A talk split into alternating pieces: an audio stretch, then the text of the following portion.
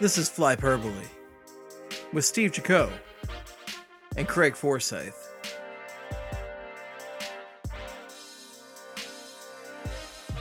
Yes, this Flyperbole is probably being listened to after the Flyers-Capitals game. So, if the Flyers win the game, continue listening and enjoy. If the Flyers lose the game, stop immediately. No, please don't stop immediately. We need the listens. Oh my God, please.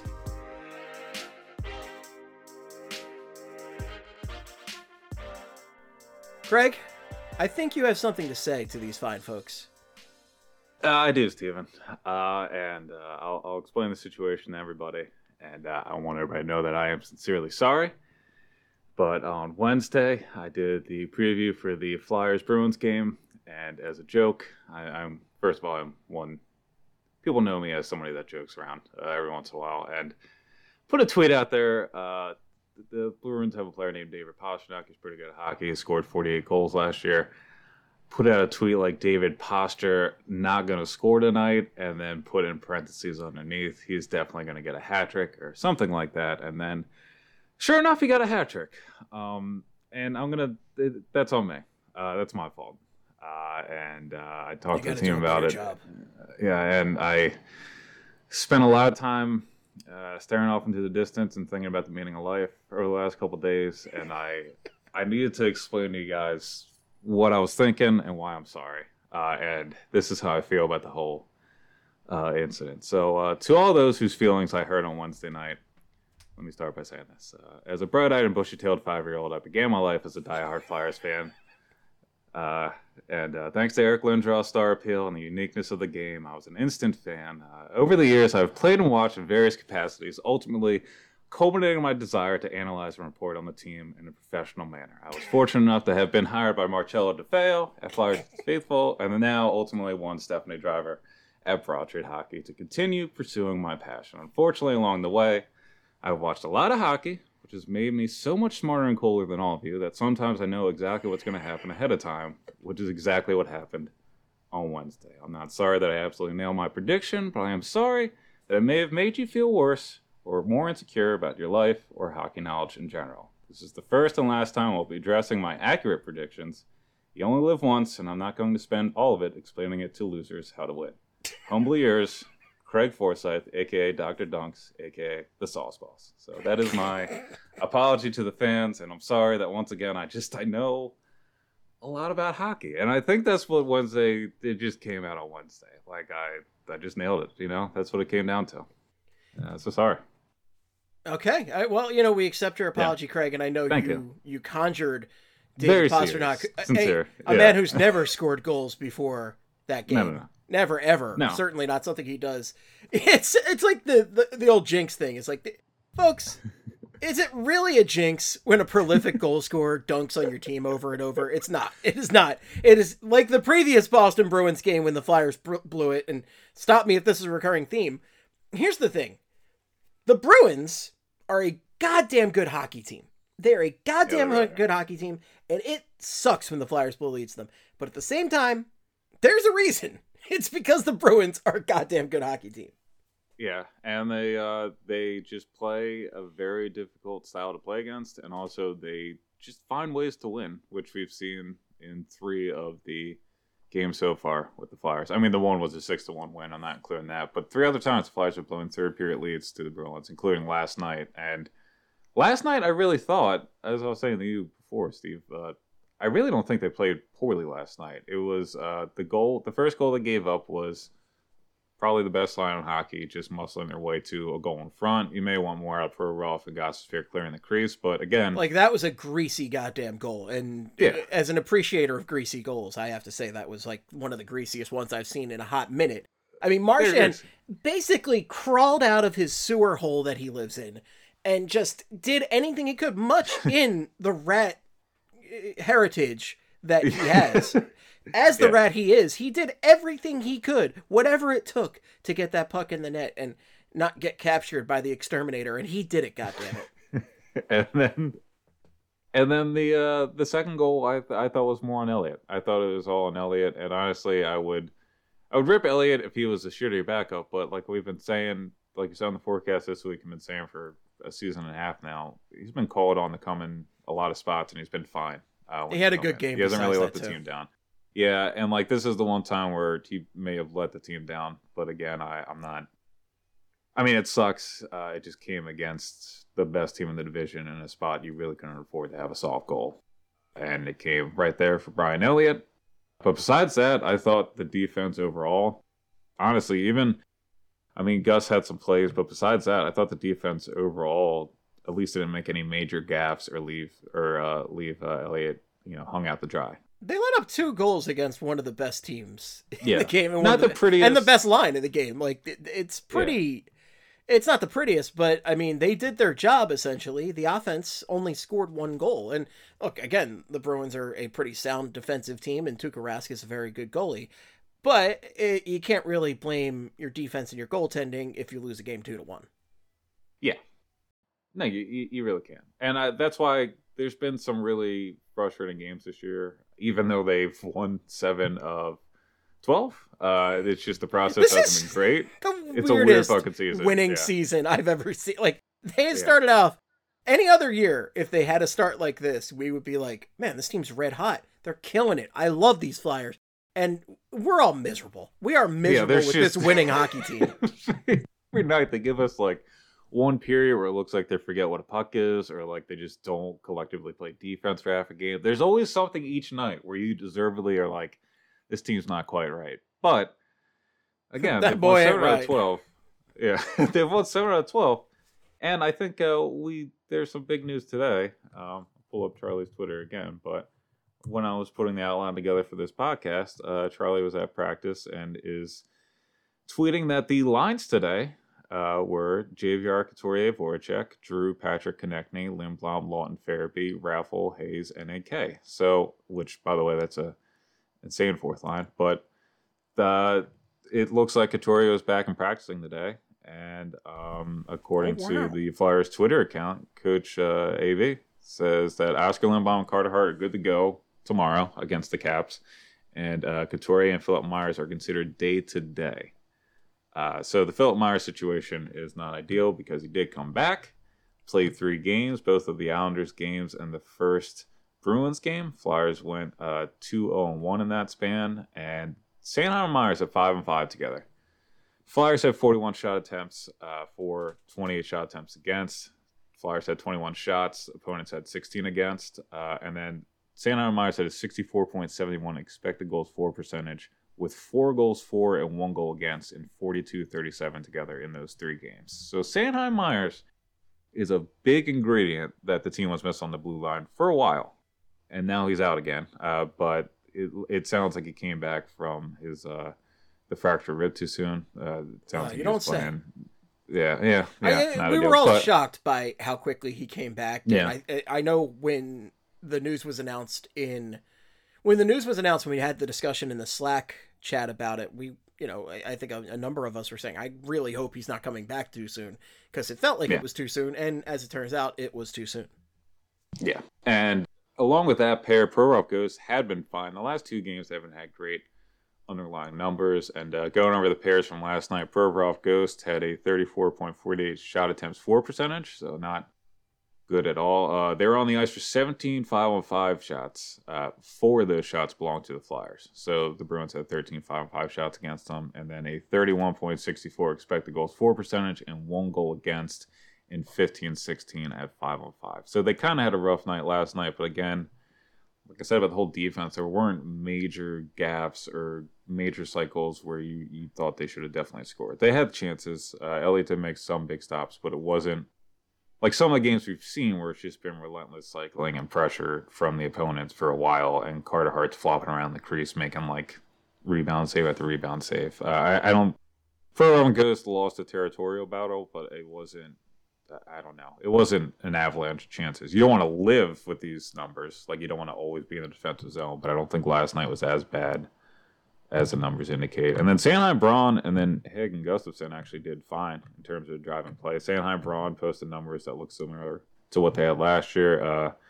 They were on the ice for 6-5-on-5 shots. The Flyers had 5, 74.22 expected goals for percentage, and 14-19. No goals either way. And then had Gustafson above a 50 Corsi for percentage, and they had 4 of the 6 shots, or the Flyers had 4 of the 6 shots where they were on the ice together. 66.92 expected goals for percentage. So, again, the top pair may have gotten kind of their ass kicked in terms of drive and play, but the second and third pair did all right. So, again, overall, it just didn't look... That's great news. As bad as some other games. Yeah. And yeah. So hopefully that... Because the depth has really been the issue, I think, most of the year. And it sucks for the top pair, but they're also getting the toughest minutes. They're playing the toughest. They are. And especially in a game where... In a game where they're the home team, where the Flyers are the home team, they're getting that second change. They're getting that opportunity to match up how they want to. That's, you know, I don't want to make excuses, but it's they had some tough matchups in that game. But the fact is, if you can get that kind of performance out of Robert Hägg and Eric Gustafson, who, you know, they have not been great this year, that is definitely a win for the Flyers. Yeah, and I do think Myers being out, like, Niskanen is already a big deal, and they're still trying to figure out the top pair. And Provorov Ghost, I don't know, is the ideal top pair, but so far it's been passable and a lot better than everything else they've thrown together. I'll take passable. Yeah, and Myers being out is a big deal because he's right-handed, and also Sanheim Myers is, to an extent, the pseudo top pair. Like, it is a 1B kind of deal, especially now with Niskanen gone, because whoever Provorov is going to be with, I don't know if I really feel that much worse about Sanheim Braun logging more minutes or more difficult minutes. Sanheim Braun I am a little concerned about. But Sanheim seems to be all right carrying Braun at 5-on-5, you know, into the offensive zone and staying there. But Myers being out is a big deal in defense. And we don't know how many games he's going to be out now. And Myers and Couturier are still out. So again... I mean, Myers is one of your most talented defensemen. He's your biggest defenseman, right? Like, physically, and I think so. Yeah, at least he's up there. Braun or Hägg might be up there. Yeah, yeah, that's true. We'll get some Flyers defenseman sizes. Yeah, keep going though. But he's, I don't know. He's bigger. He's mobile. He's kind of almost the full package right there. He's got all the tools. A right-handed shot. Yeah. Yeah. Oh, he is the tall, 6'5", 210. Travis Sanheim 6'3". Hägg 6'2", and Justin Braun 6'2". So yeah, it looks like Braun's the second biggest at 6'2", 205. Damn, I thought he was. I had no idea. Yeah, I did not know he was that much taller than everybody else. I guess I actually always underestimate how tall Sanheim is for some reason. Yeah, me too. I think it's because he's just skinny. It's skinny, and he doesn't.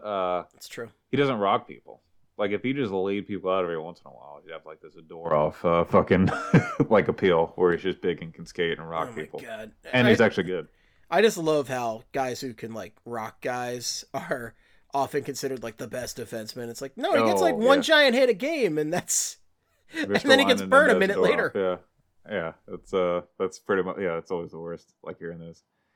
Yeah, so it's pretty much a defense, though. I mean, that's... and then the other injury news from last night, too, was Lindblom received a late hit from Connor Clifton, took a shoulder to his jaw. Such bullshit, and I can't believe that didn't get a penalty. Did not get a penalty. I don't know. I believe the league might be looking into it, but Lindblom should be good to go tomorrow, according to AV. That is some dirty shit on somebody that, I don't know, I feel like a couple guys have tried to rock Oskar Lindblom with hits lately, and I do not appreciate that shit. I mean, we're talking about our dear Oski boy, but we're also talking about a guy who just fucking came back from cancer. Yeah. So should we... I think we can segue this into a discussion that kind of been talked about on Twitter a little bit and has been talked about since pretty much, I mean, ever since Wayne Simmonds left. Team toughness. Because we had that Lindblom play last night. We had...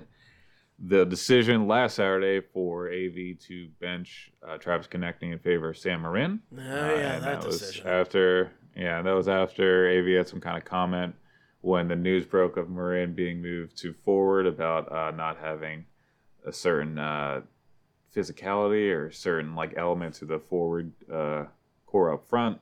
So I think that's what that was about. And then also the Sunday game when Marin was taken out and Konecny was put back in, Patrick got laid out after the play. It looked like a pretty dirty hit. And then Tzekis and Cal Clutterbuck decided to kind of fuck around with Lindblom in front of the Islanders bench. And then, like we just said, the hit on Lindblom from Clifton. And there's been no response from the Flyers. And again, I am not somebody that's saying they need to go out and get, you know, a Riley Cote type or a Ryan Reeves type or whatever. A Wayne Simmonds type.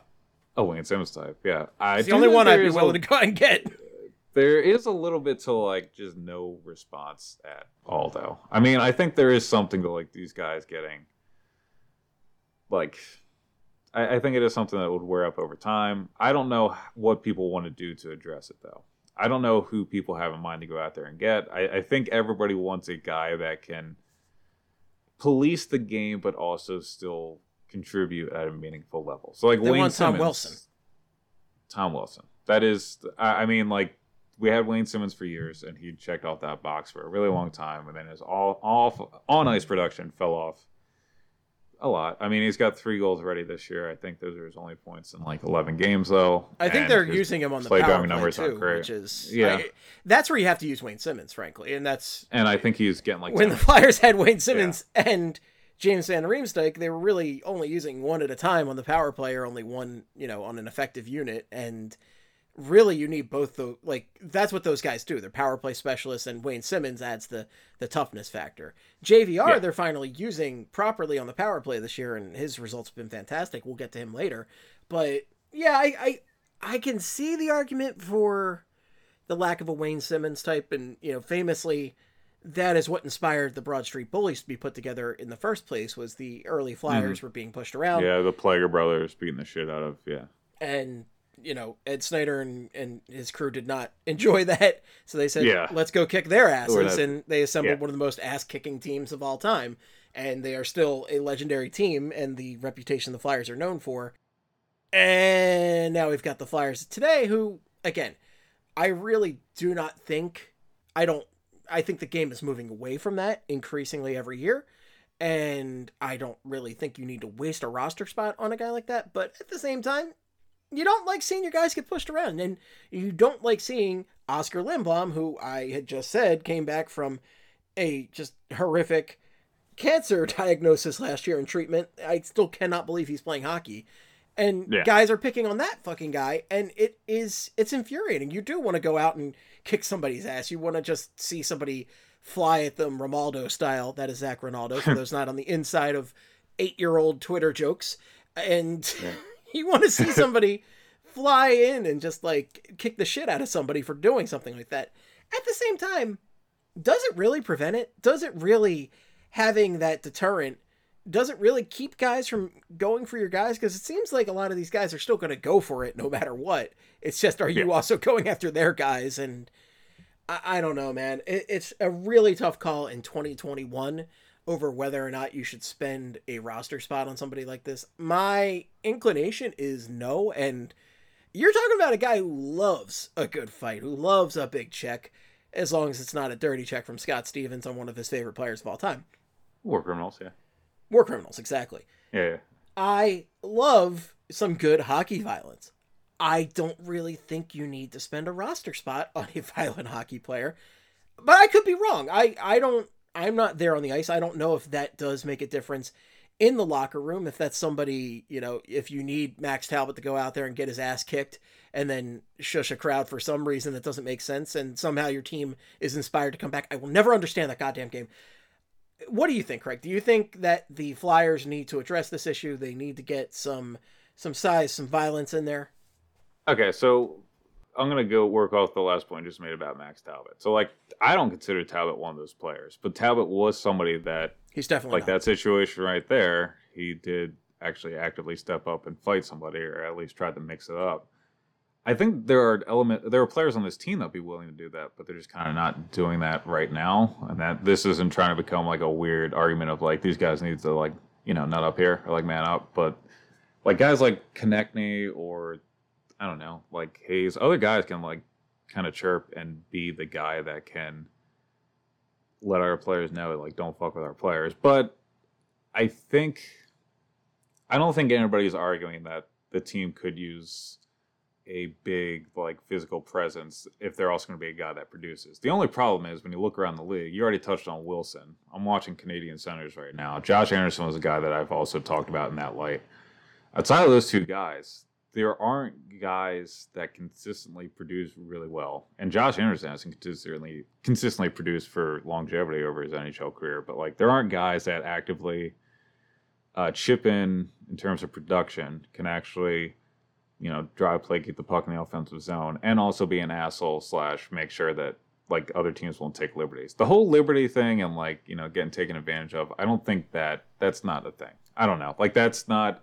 I don't think deterrent actually works. Like, I don't think guys are going to go, whoa, I was going to kick that guy's ass, but then there's somebody who might hurt me. Like, I don't... Yeah, I do think there is, like... I don't think there's a Marty McSorley, you know, in the NHL today. Right. I don't think that's a thing anymore.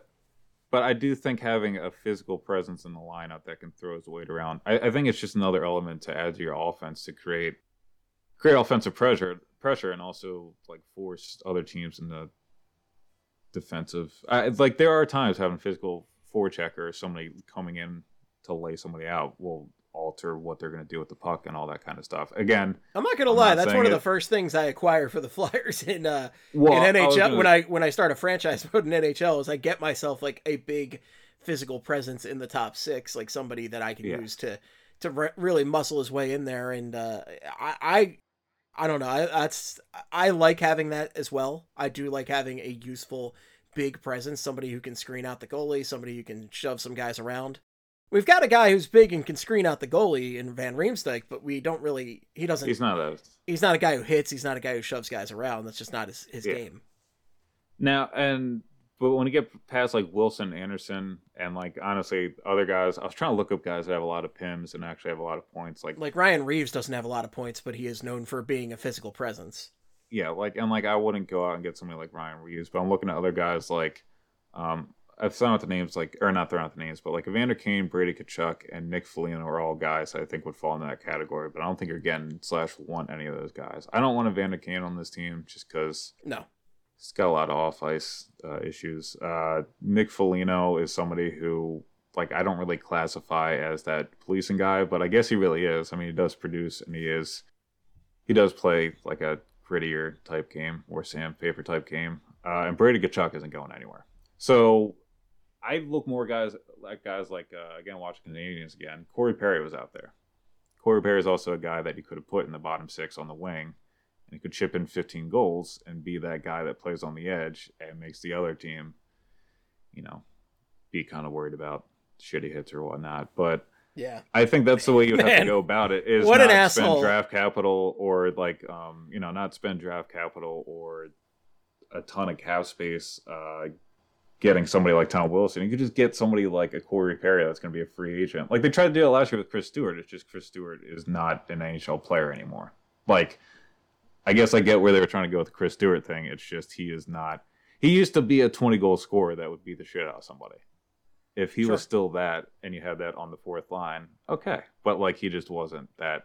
He was the role of what I want the Flyers to get away from, what the league is getting away from just guys that are on the ice to throw hands, and that's it. Right. Because, like, Chris Stewart had, like, 1 point and, like, 7 minutes ice time a night. And that's why you don't see these guys that often anymore. Right. Is because, I mean... If you can market inefficiency, yeah. If you can get a talented big man, if that's a great thing to get, but it's not really. If you have a big slow boxer on ice out there, versus having a Travis Konecny who can have speed and score and just be a very talented overall hockey player, you're going to go with the TK over the boxer on ice every time.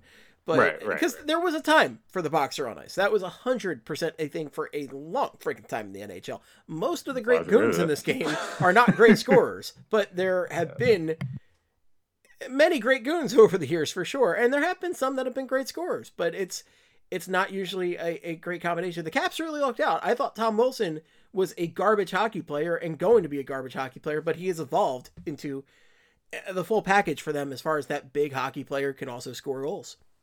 Yeah, and I think it is worth pointing out these, like, Wilson and Anderson situation, because they are, and I'm only mentioning those two because those are the two guys that it seems most fans kind of glom to when they talk about this like topic. And Wilson is, he was somebody who when he came into the league had a lot more cheap shots, had a lot less production, and his underlying numbers weren't great. And he was playing with like Ovechkin, and he was already playing with some like of the top end guys on the Caps. And it was like, okay, I don't know what everybody else like sees here. And then he stayed with Ovechkin and Backstrom or Kuznetsov and has been killing it. But the whole thing is he's pretty much been playing with Ovechkin on his line for a while now. So that helps with your production a little bit. And then also Josh Anderson was somebody this year who I liked him. I didn't want the Flyers to trade for him and give him the contract that the Canadians did. Like that Bergeron contract was a pretty ballsy, insane contract to hand out for a guy that scored one goal and was coming off a shoulder injury shoulder surgery. So everybody wants these guys, but if they don't exist, it's hard to acquire them. Like, do you know what I mean? Everybody wants a unicorn. Yeah, I would like a Shea Weber in his prime, a guy that's going to be able to move, shoot 120 miles per hour, and score you 20 goals while clearing the crease. Where is the active Shea Weber at this point in time? Like, don't throw out something you want if there's no actual way to go out and acquire it, like the moves that are going to need to get there, and they're just not going to happen. Also, it's funny to me, too, because I do see a lot of people. There's been like a Josh Anderson. Like, I've seen some tweets about Josh Anderson, and then I also saw people talking about, like, how spending too much money on wingers or, like, wingers not producing and everything. I'm like, well, that's exactly what the Anderson, like, that's what that risk was with that signing. Because if he got what he got in Columbus before he got hurt, he looks like he does now. And he's, man, that Toffoli and Anderson signings by Bergevin were pretty good. The Toffoli, man, that was good right now. Yeah, they pretty much lucked out on both of those. Yeah, like I will say, holy shit, Anderson's got 7 goals this year. I didn't even realize that. That's And but like that was a big gamble. It was a big risk. Huge gamble. It is a huge gamble, and it's paying off right now. And honestly, if it wasn't paying off, that would even weaken the argument for going out and getting this. Like, I don't think the Flyers are going to be able to find a guy that gets. I think you're going to have to look the Corey Perry route. If you're really concerned about this, you get a guy like Corey Perry has been available, or Pat Maroon, or another guy that can play in the bottom 6. It's funny that I'm throwing out Pat Maroon, but like a guy that plays in the bottom 6, will play like third or fourth line minutes for you, can actually contribute, and then also it doesn't cost anything, and you don't have to, I don't know. Like there's ways to add more like physicality or dickheadedness to the lineup without dickheadedness. That's like breaking. That's the term. That's where I'm at. Yeah, dickheadedness. Well, that's what I think of. Like Corey Perry can score though, still, and he can still. And he is an asshole. I don't know. Everybody hates him. He is an asshole. Yeah, like he is. I'm shocked. People are looking for. You know, we talked about Flyerish, non-Flyers. Like Corey Perry is 100%. He's at the top of the list. Yeah, he's a guy I'm shocked has not been a Flyer. Yeah, honestly, yeah. He really does fit the Flyers mold. It's crazy to look. I'm looking at Wilson's numbers, not to keep harping on Wilson, but I mean, that's essentially what everybody's asking for is Tom Wilson. And no, it is. Yeah. To just look where he's at. So his first season, he had 10 points in 82 games, 17 points, 23 points, 19 points. And then in 2017-18, he upped it to 35 points. He scored 14 goals, 21 assists that year. Yeah. So that's really when he went. Yeah. And that's when he became just an invaluable resource to that team. Like, he was pretty solid for them up to that point for what they were looking for. He was known as a goon who could score a couple goals, but then he did that. And then the last 2 seasons, he scored 22 and 21 goals. So that's a great resource for that team. But that was a guy who was pretty much just a goon before that. Yeah. And also, like, I don't think you need team toughness to win. I think you might need an element of it, and I think like an argument for that would be the Lightning with Maroon last year, but even then, I think the Lightning win in 2020 without Patrick Maroon. I think whatever the hell happened to them in 2019, they were just kind of like, all right, well, we can't fucking do that again. And then they just focused on defense. The defensive change is what I think got them the cup last year. I think so. And it's funny because teams did take the wrong lesson from that. Because the thing about the Lightning is they are one of the most talented teams in the league that get to cheat the salary cap every year somehow between Florida's tax law and whatever magic bullshit, whatever can of magic beans they get to pull out every year to cheat the salary cap. They do it. Yeah. But an immensely talented team, the Tampa Bay Lightning are. They are just phenomenal. And I think it was a matter of time before they won a cup. But yeah, you can say it's toughness if you really want to. But yeah, I think playing that defensive element, that's what put the Capitals over the top before that too, is being able to actually balance that defensive element with their offensive skill. And yeah, it's not Pat Maroon, guys. And like, I'm really glad Wayne Simmonds is enjoying himself in Toronto, because like that, he's not what that team needed to get over the top. But I'm glad he's having a good time there so far and playing for his hometown team. And because I love Wayne Simmonds. I always love Wayne Simmonds. He will always be a Flyer to me, and he's always welcome in the orange and black. I don't care if he's the worst player on the ice. I love him back there, and he's still going to beat the shit out of a guy just like he... Oh, my God. Jordy Ben, I think it was this week, annihilated him. That was such a, like, professional... It was like a professional fighter going up against an amateur. God, like, where... It was so bad. Yeah, blocking every punch. Like, it was just Neo at the end of the Matrix. Like, okay, I know what to do here. Yeah. I think you're right. They don't need, like, the Leafs didn't need Wayne Simmonds to go over the top, but I think it was fair to say the Leafs needed that element to their game, if that makes sense. Like their defense or offense needed somebody that just goes to the fucking net and slams home rebounds. I think you're right about that. Well, especially on the power play, right? Like somebody who can really step in there in that situation, and they need a finisher, which is something that also Flyers fans always complain about not having is a finisher. Yeah, so like JVR has been doing this year so far. Yeah, and if you hold on, not yet. And if you do that, we're still going to talk about this. Is the JVR podcast today, folks. That's where I'm at. Okay, we will. I know we will get to the JVR factory. There's one guy I wanted to bring up on the toughness front. Last night, Nicholas Aubé-Kubel of the NAKGB went and got into a fight. It was not a pretty fight. It was not really an effective fight.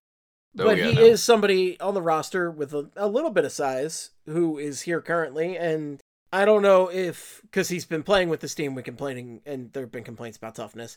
I don't know if he's the answer, but I mean, he is a guy who provides some grit and he's effective. Yeah. I don't know if he's effective necessarily in the department where people want the grit and toughness factor, but he is. I think so too. I mean, you might have the answer and you might just have to grow into the role. I don't necessarily want to see him and Samuel Morin out there on the same roster, though, to really try and take care of your toughness business.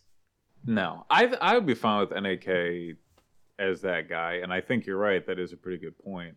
And I even mentioned it last night too, because some fucking Twitter account out there that was how many days since the Flyers last fought, and everybody was like, "Oh, this is the problem. They're not dropping the gloves. That's why they don't play team defense or some stupid shit like that." And then NAK goes out there. NAK goes out there, gets punched in the face a couple times, and then there was no... Like, the Flyers had the most boring period of the season after that. So, like, the Flyers, finally got into a fight, listless hockey, choke away another lead. So, it's not like the fighting or the physicality or the toughness is really going to alter that much. But also, yeah, NAK, I think, could be that guy. He had 5 hits on... Not last night, but on Wednesday, I think he had 5 hits. And, like, not big hits. Like, 5 hits where he was... putting people parallel in the corner. Like, they were pretty big. He had his own highlight reel on Wednesday night, if I remember correctly. And I think he is a guy. I don't know if he has that...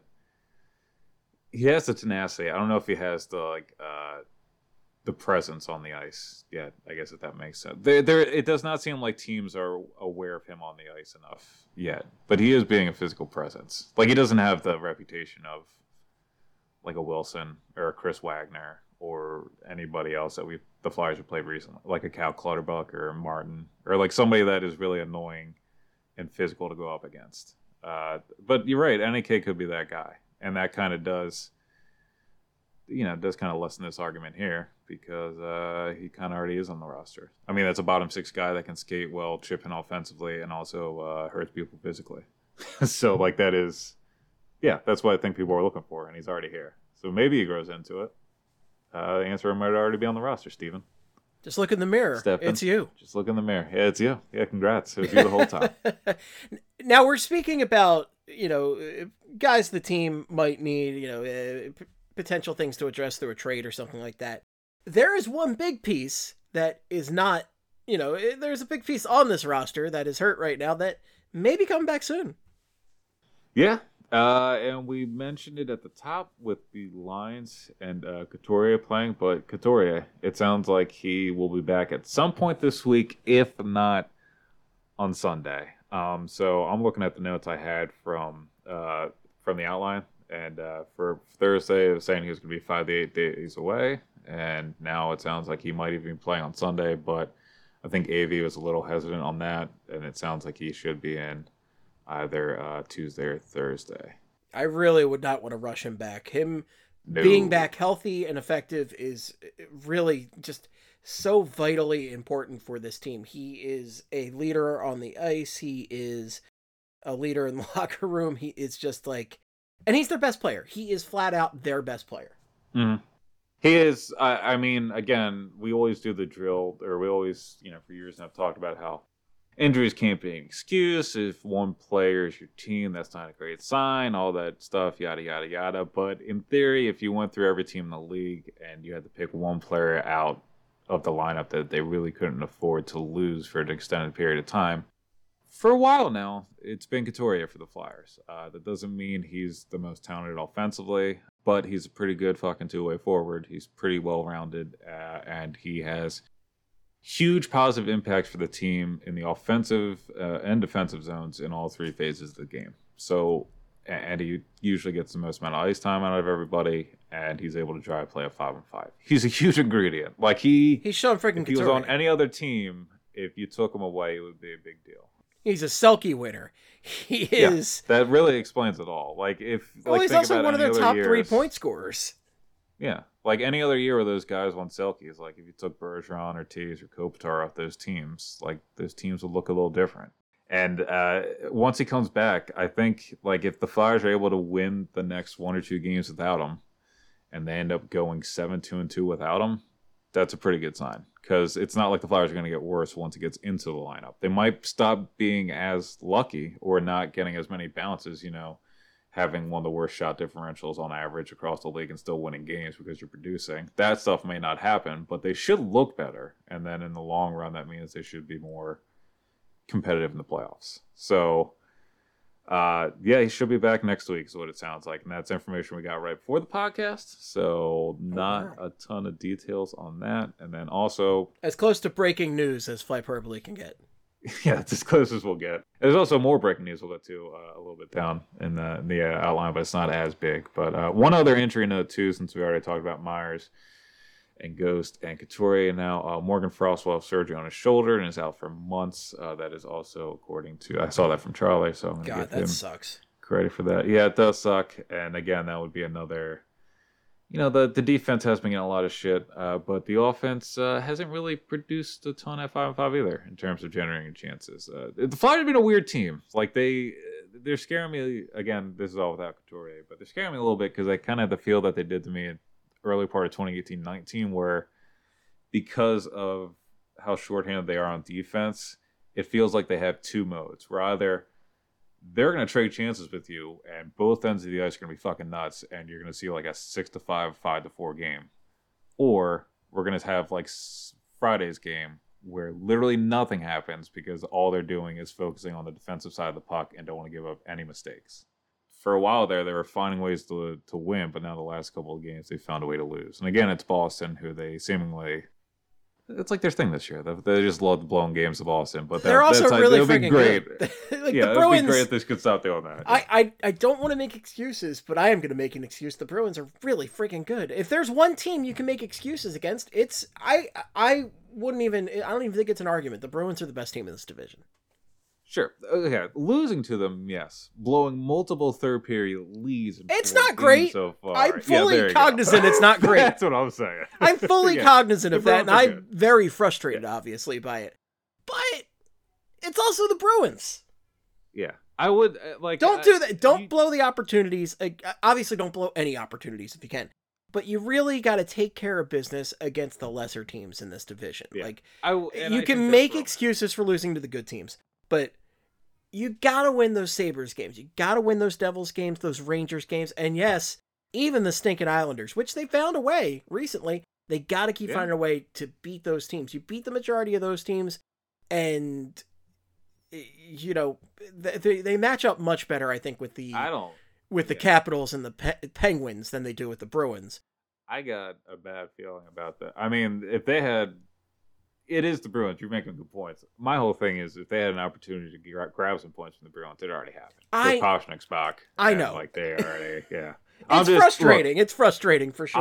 I'm upset, Stephen. The world's mad at me because of the Pastrnak prediction. I'm trying to get. Well, that was your fault. Right? I know. Yeah. I'm too good at this. It's just too. Speaking of, you already nailed the segue. JVR's on fire, folks. I mean, literally, figuratively, whatever you want to say. He's lighting the world on fire. I don't think he's literally on fire. That'd be a problem. Literally on fire. 16 points. Somebody call it. I was going to say somebody call the cops. JVR's on fire, but they don't handle fires. JVR, 16 points. In 12 games this season, Stefan, going into Saturday's action, only 4 players in the NHL had 16 points or more. JVR, McDavid has 24, Draisaitl has 22, and Mitch Marner has 17. So I'm grouping JVR within that group of players. They're elite. On the same level. Clearly. Minds, yeah. 6 goals and 10 assists in 12 games. Currently on a 6-game point streak, 11 points, where he has 3 goals and 8 assists with 3 multi-point games, including 2-goal game in the 5-3 winner of the Devils last week, and 4 assists in Sunday's 4-3 overtime win. God dang! Against the Islanders. Again, also not just producing. 82 players have played 140 minutes or more at 5-5 this year. JVR's 4.07 points per 60 at 5-5 going into Saturday's action is the best points per 60 rate in the league. Ehlers is second at 3.53 for the Jets, and McDavid is third with 3.43. So out of everybody don't hurt him, James. In the league at 5-5 that's played a fair amount this season, JVR is producing the most among the forwards, and that doesn't even get into the fact that he was named one of the stars of the month for January, along with Joe Pavelski and Anze Kopitar. In the month of January, he was 6th in the NHL with 13 points.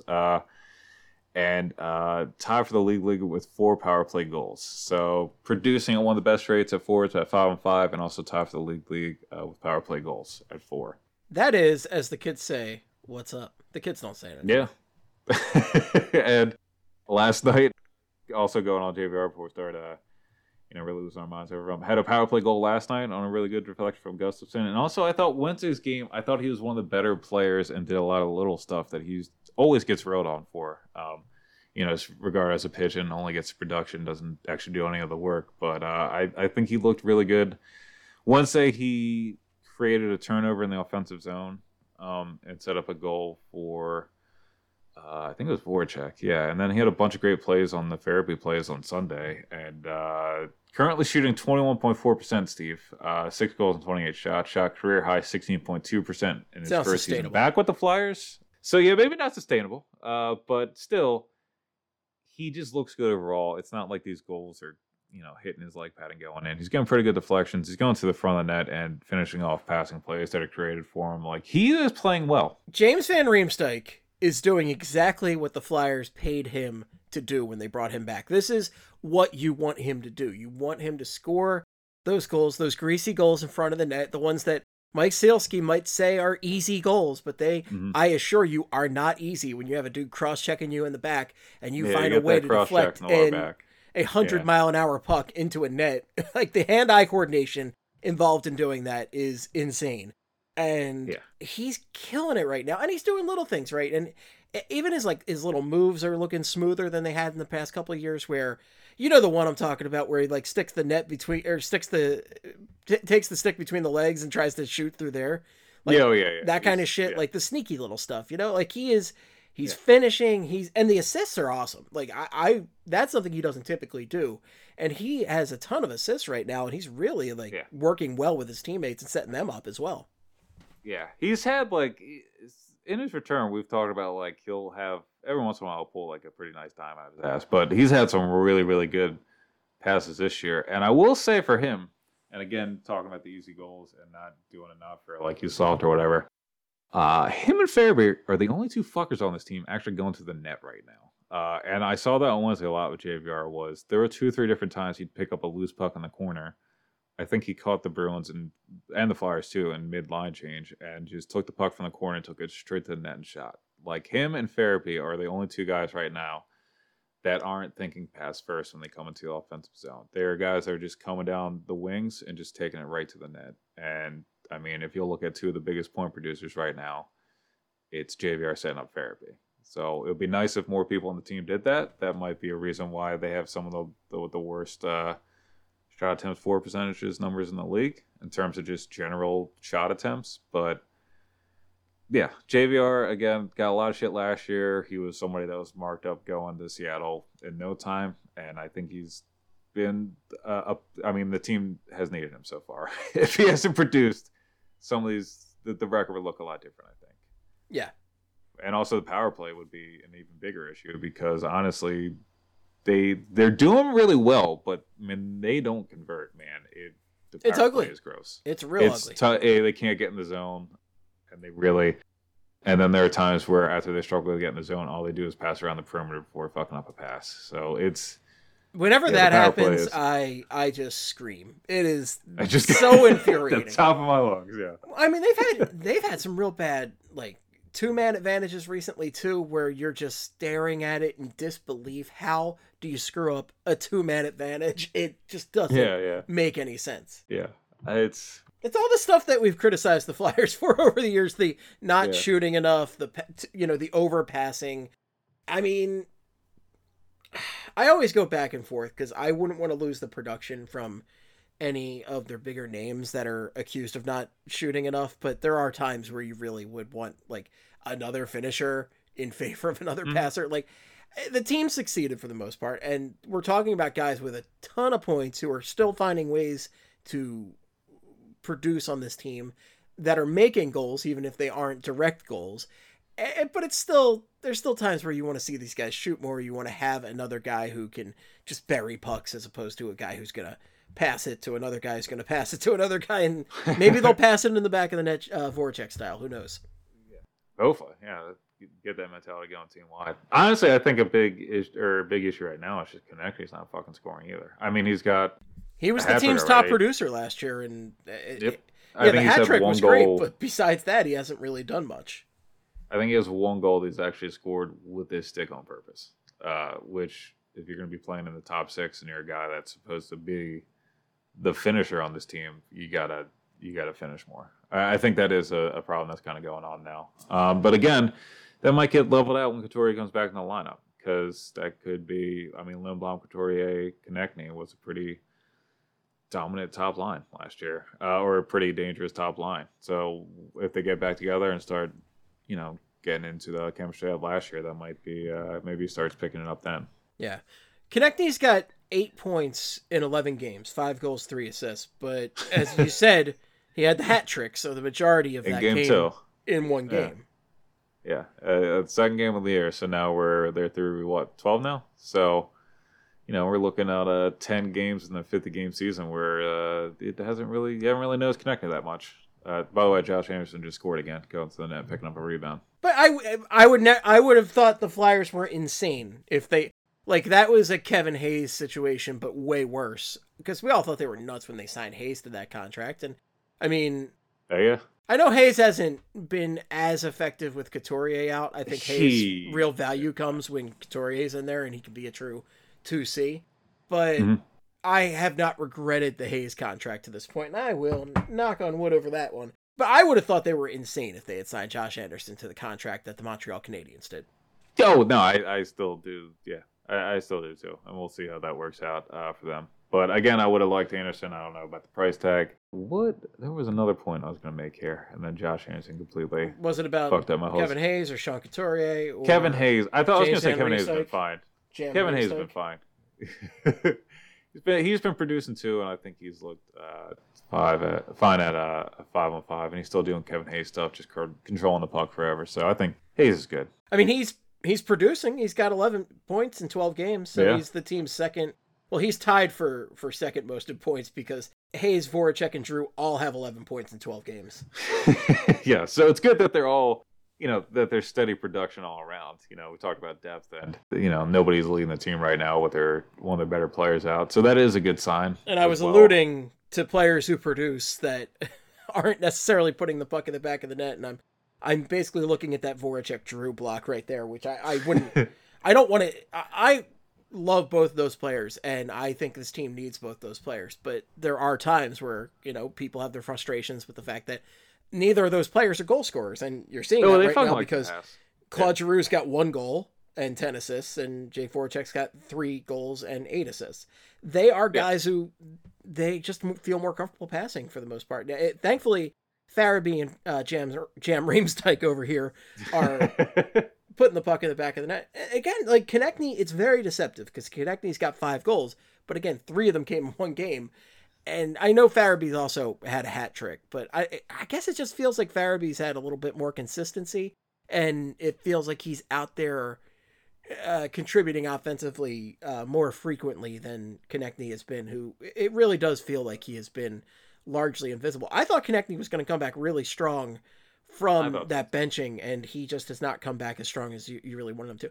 I mean, you can see it on the shots, right, where Van Riemsdyk has 28 shots on the season. Hayes has 29.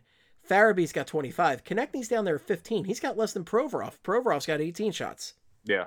And going back to Farabee's goal scoring too, like he's got a ton of goals in only a few goal scoring games, if that makes sense. Like I think he had the hat trick and then a couple other games where he scored and that was it. But all of his goals have been fucking wild. Like they've all been one-timers laced for bar and out. Oh yeah, they've been beautiful. That one that went from Van Riemsdyk to Laughton to Farabee, where Laughton and Farabee actually took advantage of a 2-on-1. It was freaking awesome. I think that was in the first of the 2 Bruins games this week, right? Think so. I think that was the one that put him up 2-1 or 3-1, something like that. Yeah, no, you're right. It was 3-1. Yeah, that was the one that made him 3-1. Right, because I was actually happy for a moment in my life, and then it had to all get shut down very quickly by the Bruins. Jesus Christ. But like to actually see them take advantage of that 2-on-1 and see a guy blast away like Farabee did was awesome. I just want to see TK. He started off the season well, where he had that jerky attitude. Jerkster was fully back. He was jawing at guys and drawing penalties. I feel like him and Laughton, things have kind of gotten away from them the past couple games, or the past week or so for Konecny. Laughton took 2 bonehead penalties 2 games in a row, and one of them really killed the Flyers. I mean, yeah, we're going to run through there's not too many stats from the last couple games, especially now because the games are a week old. But, man, that penalty Laughton took to close out the regulation on Wednesday was bad. Like, that was a penalty you just... You can't take that with 7... There's 7 seconds left in the game. Yeah, he's not going to do anything with that. Or in regulation, rather. Like, just get to OT and start fresh.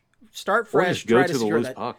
And instead, they're put in a bad position to start OT, and they almost lost it in regulation. They almost didn't even get the point. Yeah, which would have been more insane. And that's the thing. Like, this week, to me, it was... I'm happy that Couturier is coming back, and it sounds like, you know, Hart's fine, Lindblom's fine, and Myers should be back relatively soon, too. But with Couturier out, it's been a team where we were getting to the point where it felt like with their record and how they had played, whether or not you believed the winning was still going to happen with the way they were looking, or when they were going to start having the good luck run out. I guess that makes sense. Like, there's no way they could keep doing what they were doing and expect to keep always ending up on the right side of the result. Like, the last 2 games, they found ways to lose them. After the first 10 games of the season, where we've questioned the process, and it was like they found a way to win. Well, it's like, well, good teams found a way to win, but it was like they got to prove they're a good team again first. Like, the last 2 games have been they found ways to lose. So hopefully that stops when Couturier comes back. If not, it's going to be a really fucking painful season. And it just means the first 10 games they got lucky. But I like to think that when Couturier comes back, they're going to look like a completely different team, which they should. I think him being added to the lineup just changes a lot, especially in terms of matchups and, you know, kind of pushing everybody down the lineup a little bit.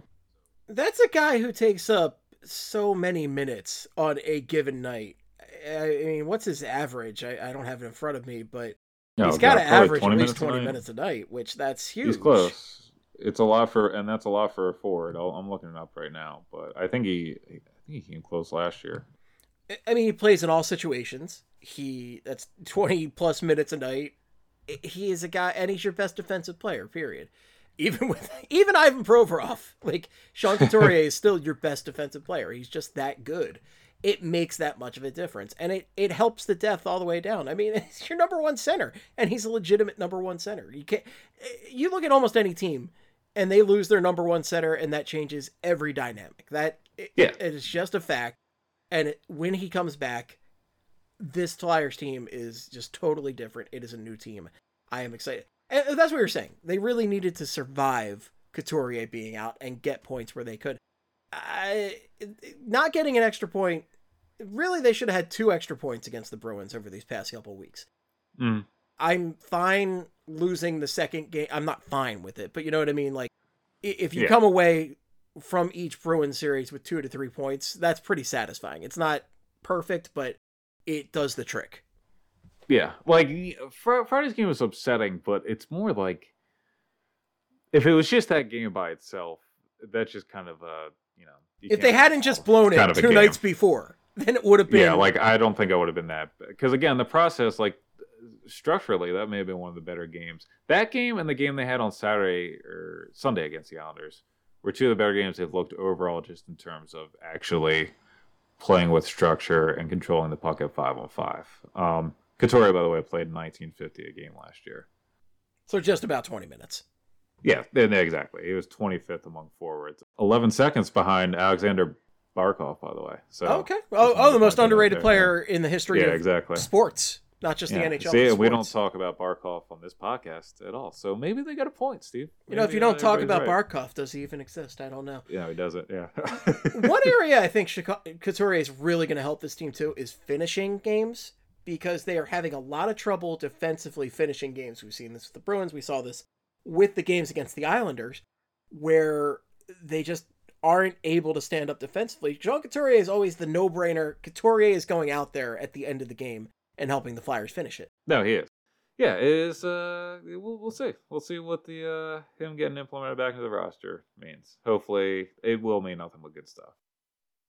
I'm trying to run through. Okay, let's look at some of these numbers here. So, Laughton had 2 points in the overtime win against the Islanders last Saturday, a 3-2 overtime win. It was his first regular season overtime winner. His first overtime winner ever was against the Islanders in Game 5, which was also when he had his last multi-point game. Just got to let Laughton face the Islanders, apparently, and he's in pretty good shape. Gostisbehere scored his 200th NHL point on Laughton's overtime goal as well. He's one of now 6 Philadelphia defensemen hit 200 points or more. Mark Howell is first. Markell first with 480, Desjardins second with 396, Timo third with 270, Tom Bladon 230, and then Ben Wilson 214. So Ghost, good company might be there. Yeah, it's pretty good company. He might be fifth in no time. And kind of surprised to see Ben Wilson out there, but I guess it was the 80s. Hayes and Voráček also had a goal. Braun had his physical presence felt with 4 hits and 4 block shots. That's what he's known for. Yeah. Farabee hat-trick on in the win on Sunday. Flyers' second hat-trick of the year, like we were just talking about, Konecny's second in the second game of the year. We should also talk about Michael Raffle wearing Gritty's comedically large hat. That was fantastic. Because we saw the hat comically large, not comedically. Saw the hat in the Konecny hat-trick, and then Raffle decided to take advantage and just toss that thing right on his head. The size 14 hat, it was fantastic. Farabee with that hat trick, very impressive, and one of the youngest Flyers to ever get a hat trick. Yeah, I think I saw. So he's one of 5 Flyers ever to record a hat trick before the age of 21. I think that's in all games, because I saw the stat before was he was one of 3 Flyers to get it before the age of 21, and it was him, Richards, Lindros. Yeah, and then somebody pointed out to me. It was hilarious. Yeah. It was just like Lindros. Farabee. Somebody pointed out that Couturier had one in the postseason. So I think it was Couturier, and then I forget who else had another very, one beforehand. Very young Sean Couturier, I want to say 19 or something like that at the time. Yeah, and that was something like, I didn't even think about it when I heard that stat originally. And then as soon as I said it on postgame, somebody was like, what about Couturier in 2012? And I was like, yeah, what about Couturier in 2012? I was like, why did they not mention this? But for some reason, those playoff hat tricks really just seem to kind of just, I guess, slip away from a lot of people, because I don't know, the record keeping's really different with that for some reason. It is, yeah. Because that's one of the wildest games, you know, to look back at, is that game where both Giroux and Couturier had hat tricks. Was it Giroux or was it Briere? Was nuts. No, it was Giroux. It was Giroux. I thought it was Giroux. That series was nuts, and that game may have been honestly the most That or Game 3 were the most bonkers. Game 2... It still took overtime! Yeah, Game 2... Game 2 didn't take overtime. Game 1 did. I know, but didn't the game where they had multiple hat tricks, Couturier and Giroux? No, they won 8-5. Oh, so that game was... It's so hard to remember. No, it was just... those first couple games were just insane. Yeah, just actually, bonkers. The entire series is bonkers. The entire series is insane. I'm trying to remember. So 8-5, Giroux and Couturier had hat tricks. Giroux had 6 points to set the franchise record for points in the game. Crosby scored 15 seconds in. What else happened in that game? That's pretty much it. That game was nuts. Yeah, that was just that game was pure insane. And then the next game was even more insane with all the fighting and the flurry goals. Oh my god, the flurry goals against in the Game 3 are some of the best goals against I've ever seen in my life. They're some of the greatest moments of my life. Just Fleury with that bouncing goal against Talbot. I'll never forget that. I think I watched that game at Xfinity Live, and it was... Oh, my God. It was a bonkers environment. Well, it was like being there. That was the one time where I went to Xfinity Live, and I have no regrets about it because it was phenomenal. I was going to say, that would be... If there was ever a game, if I had to pick, in recent history, where I think... Xfinity Live wasn't... Was Xfinity Live around for the Cup? The trip to the Cup? I don't think so. I was like, it would be either Game 3 of the Cup, or I think that one. Game 3 of 2012 against the Pens. I would have wanted to be at, Xfinity Live, because those games would have been absolutely... It was elbow to elbow, which I can't even fathom being elbow to elbow. People right now, at this point, it was just elbow to elbow. Yeah. You're just hugging and high-fiving strangers and just jumping up and down, and it was awesome. That is, I just imagine seeing people in public right now. You know what I mean? Hanging out with people. I waited in a socially distant line for tacos today, and that still felt like it was too close. Oh, yeah. They were good tacos. Good tacos. Worth it? Yeah. Worth it, yeah. Let's talk about the Wednesday game. Wasn't great, but it was Giroux's 900th NHL game, to which the Flyers celebrated by not getting a shot on Tuukka Rask until 9:27 in, and also had 7 turnovers in the first period. So just shoot it, Claude. Just shoot it. Yeah, just shoot it, yeah. 900 games, though, and one of the longest-tenured Flyers captains in history. I mean, it's been a hell of a ride for Claude Giroux, and I really need this goddamn franchise to bring that man a Stanley Cup. Yeah. Yeah, that would be you listening, Chucky 2 Trades? Also from that game, Hayes scored to give him 11 points in 11 games. He was also on a 3-game goal streak, which tied his career high. He also had... Oh, he had a career-long 4-game goal streak in November of 2016. He did not tie that last night because JVR had the only goal. As I said earlier, NAK had 5 hits on Wednesday. Pastrnak's hat trick on Wednesday. According to Adam Kimmelman, he was the first player. You mean your hat trick that you willed David Pastrnak to have? Yes, the hat trick I was waiting for Pastrnak to have because I do have him on my fantasy team.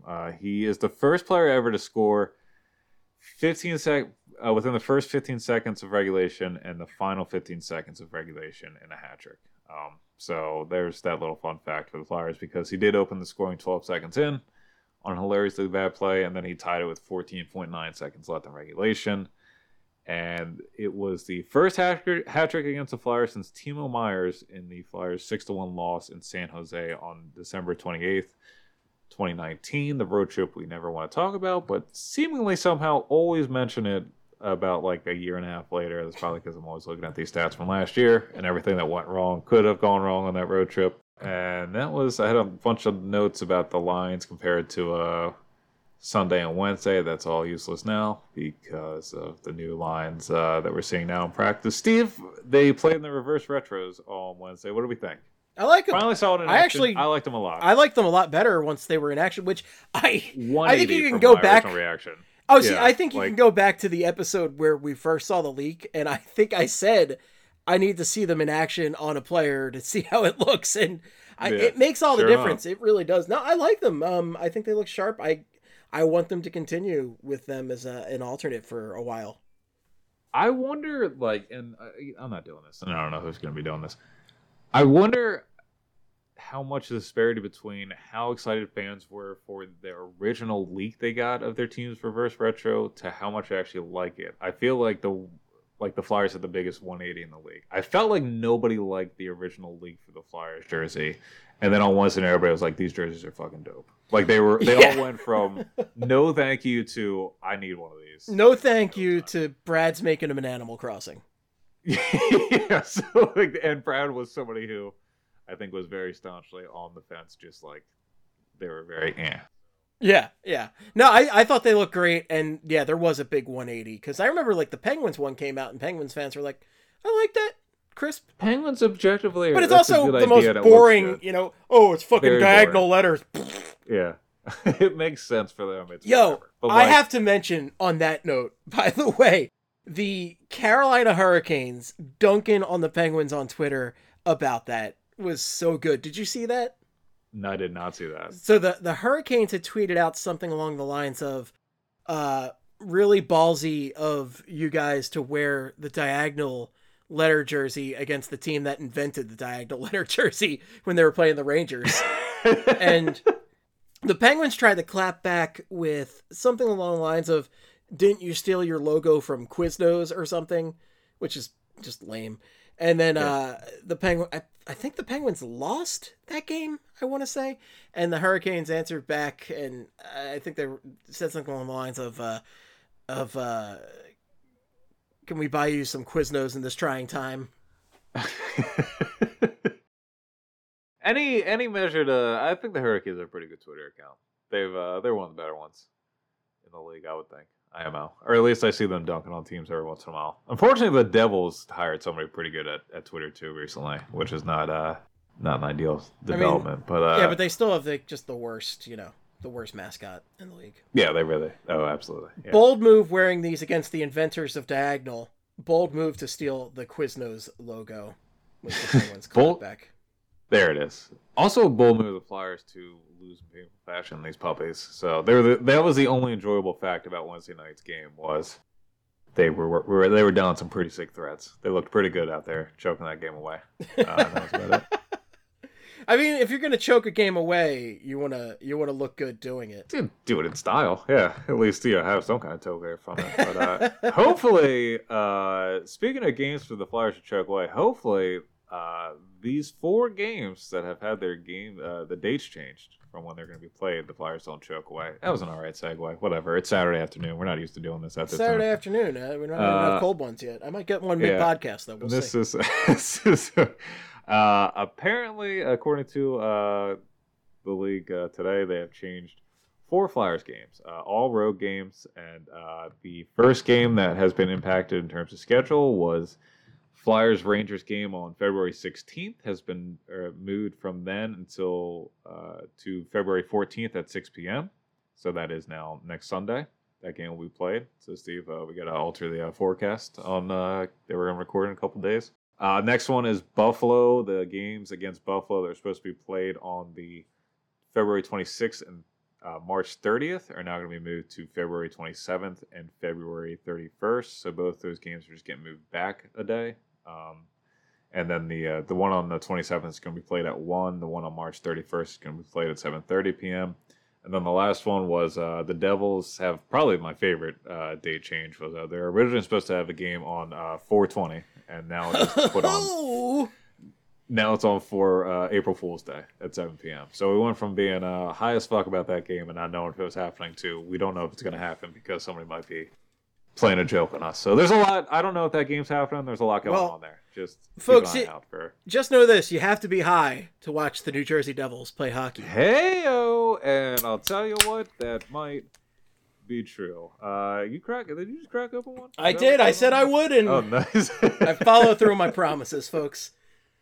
What else about the COVID? Chuck Fletcher. It's a mess right now. It's a goddamn mess. Yeah, you know what's funny? We have a whole section. I think it was on the forecast where we were just like, "Oh, the NHL's done a pretty good job." Look, with it so far compared to other... No, I'm not criticizing you. We were saying, like, the NHL's done a pretty good job compared to other leagues, and then, like, the next day, it just basically came out.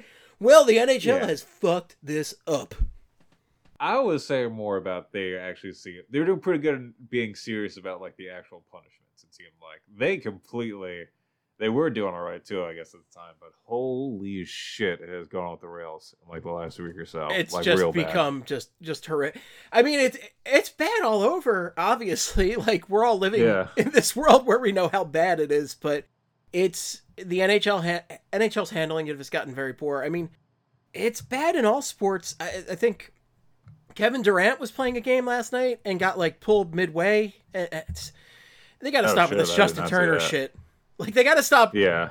MLB screwed it up with Justin Turner, where he shouldn't have even been allowed into that game. And he was playing a World Series game and hugging people and just like, it was insane.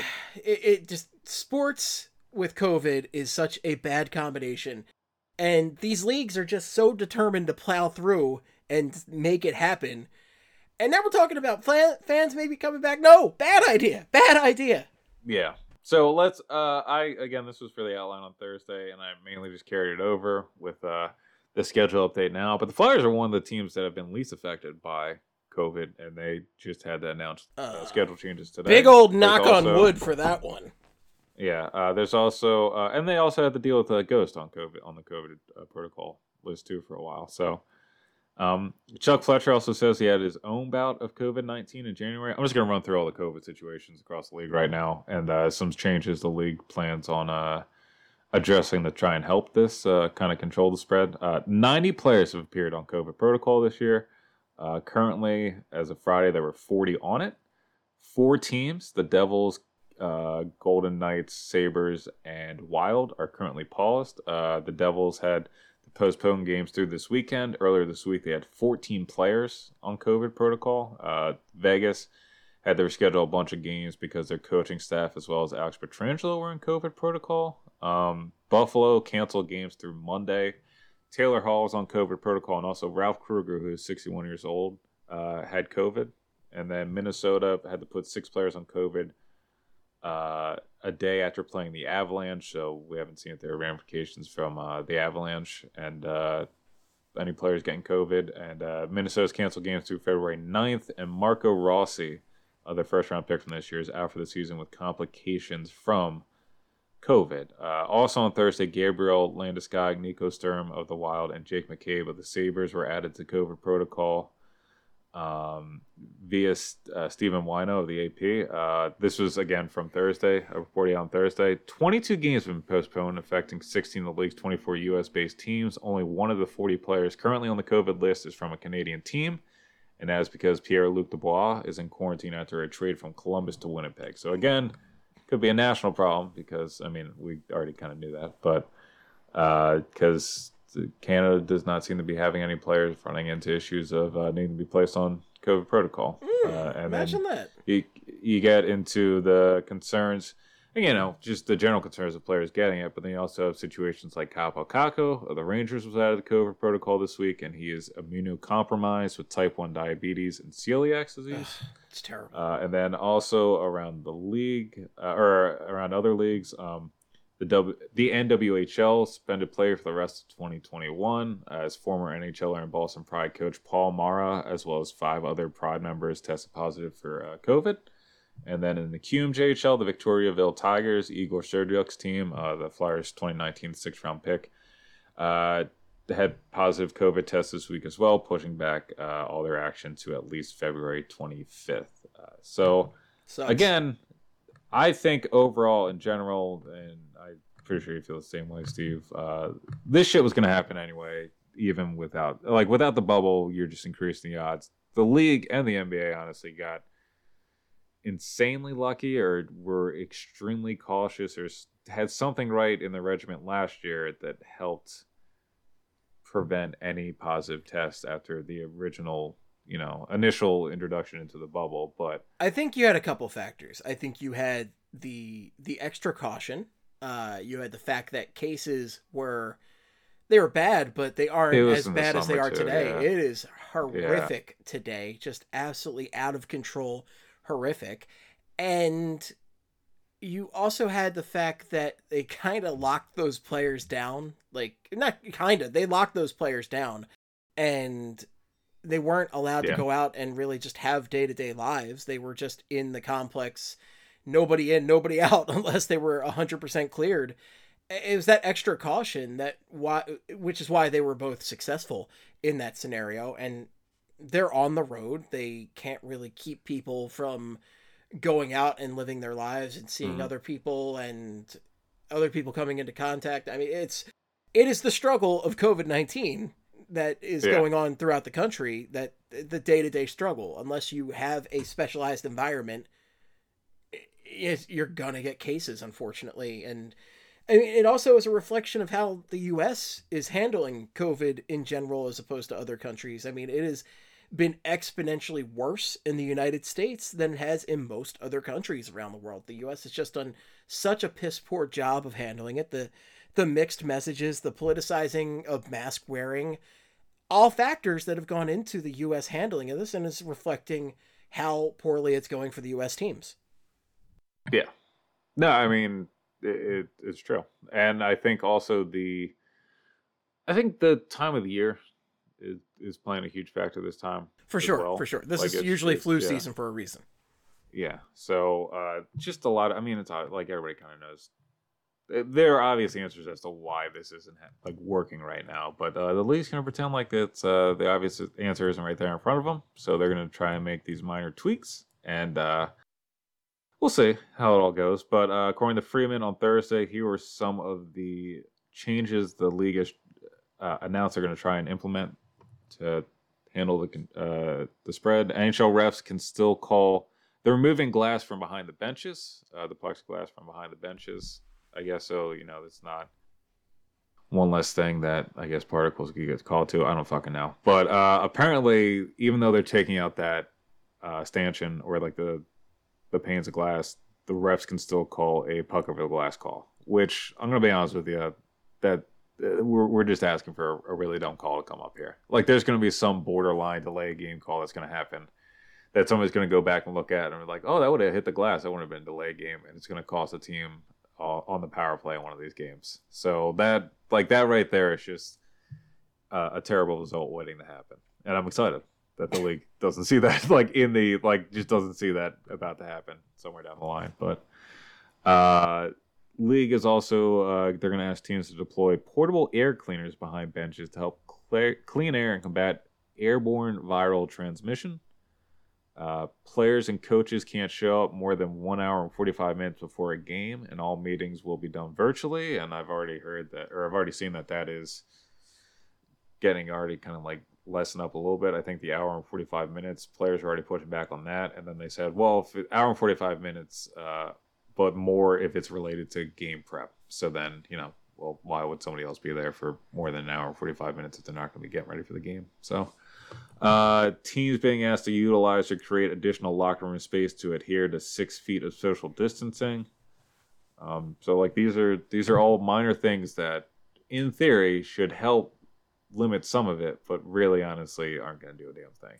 Like, honestly, I mean, like it'll help a little bit, but it's not going to be something where we're going to go back to zero positive tests around the league, or even a smaller number, but 40 at a time or 90 overall so far.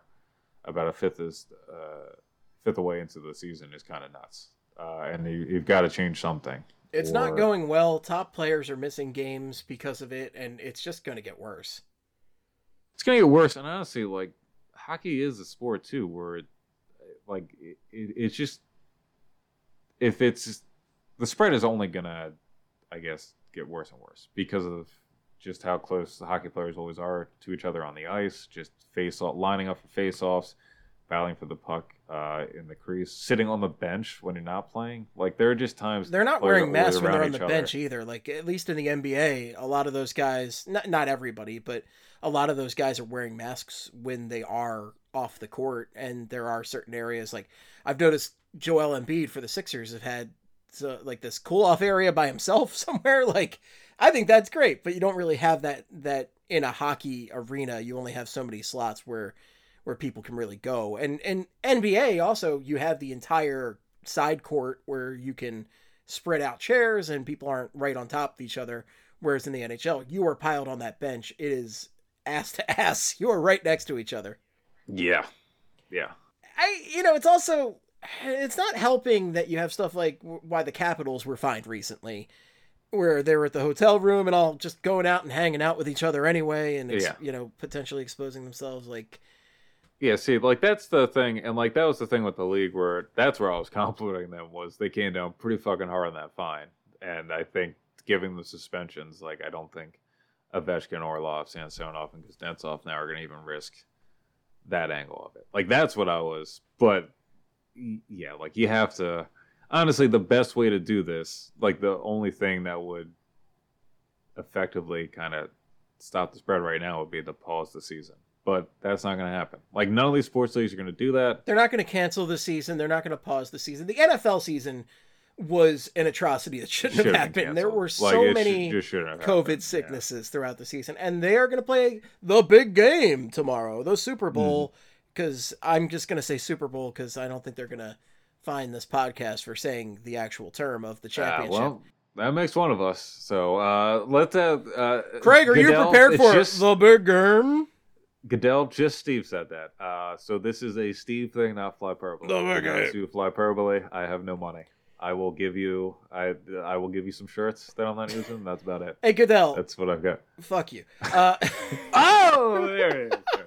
I'm sorry. Like, there's all these leagues. Well, the NFL really, I think, set the precedent for everybody else because they. Well, yeah. MLB too. MLB just plowing through, but the NFL had some bad cases early on, and they just were like, "No, we're just gonna make it." And they got more callous about it as the season went on, because early on they were like, okay, we're going to delay this to another week. And then they got to the point where like, well, you can play tomorrow, right? Yeah, again, I was going to say they're going to one day delay will be fine. Saturday. And, yeah, they'll get a positive test Saturday and they'll be playing like Tuesday. Like, that's fine. It's just COVID. It's fine. It's just killed 400 to 500,000 people. It's fine. It's whatever, dude. Yeah, you're being dramatic, so just calm down is what I got to say to that. At the local level, according to Frank Saravalli, Philadelphia has spent, the Flyers have spent $11 million upgrading their HVAC system at the Wells Fargo Center. Team says it will now completely filter entire arena bowl air every 30 minutes. Great. So, yeah, can you guys make a bubble for me to sit in during the game? Because that's the only way I'm going. Like, I'm sorry, Flyers, but unless you can make a private bubble boy experience for me, I do not plan on going. Yeah. Isn't that something they could just, like, say and nobody actually knows? that might go to conspiracy theory. Right. Like, just being like, I don't know, what's a big number of people will believe? 11 million sounds like a lot. It sounds like a lot of money. It is a lot of money. Also, I don't even know if there was, like, a video of...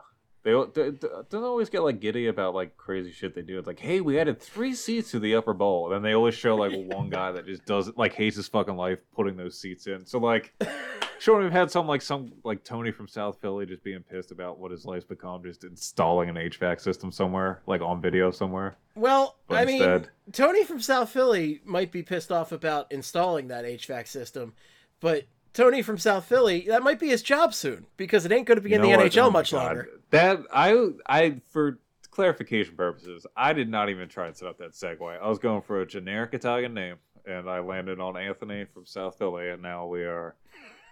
Anyway, now we're talking about. Yeah, let's talk Tony about Anthony D'Angelo. Anthony D'Angelo himself, Tony D'Angelo for your chump of the week over here. Yeah. What? So let's talk about asshole this guy is. What a just gigantic asshole Tony D'Angelo is.